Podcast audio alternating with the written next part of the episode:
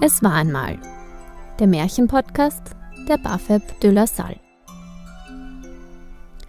Erste Staffel Unbekannte Märchen der Gebrüder Grimm.